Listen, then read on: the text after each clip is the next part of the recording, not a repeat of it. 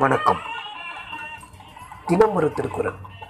அதிகாரம் அறுபத்தி ஏழு வினைத்திட்பம் மன உறுதியோடு செயலை நிறைவேற்றுவது வினைத்திட்பமாகும் வினை எவ்வளவு தீமையாய் இருப்பினும் திட்பமான செயலாய் இல்லையென்றால் பயன்படாது. வினையின் திட்பமாவது செய்வானது மனம் உறுதியோடு செய்யும் செயலும் பயனுடையதாய் அமைகிறது.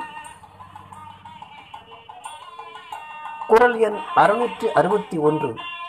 வினைத்திற்பம் என்பது ஒருவன் மனத்திற்பம் மற்றைய எல்லாம் பிற. பொருள்.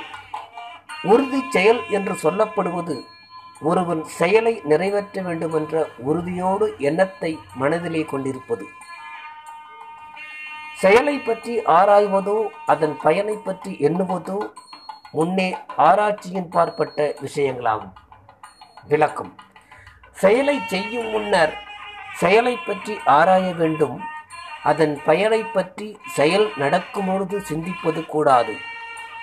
செயலிலே எண்ணமும் உறுதியும் இருக்க வேண்டும்.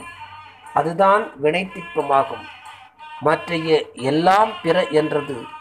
செயல் மேற்கொண்ட பின் எந்த எண்ணமும் உண்டாகக்கூடாது செயலிலேயே எண்ணம் ஊன்றியிருக்க வேண்டும் என்பதாம். நன்றி.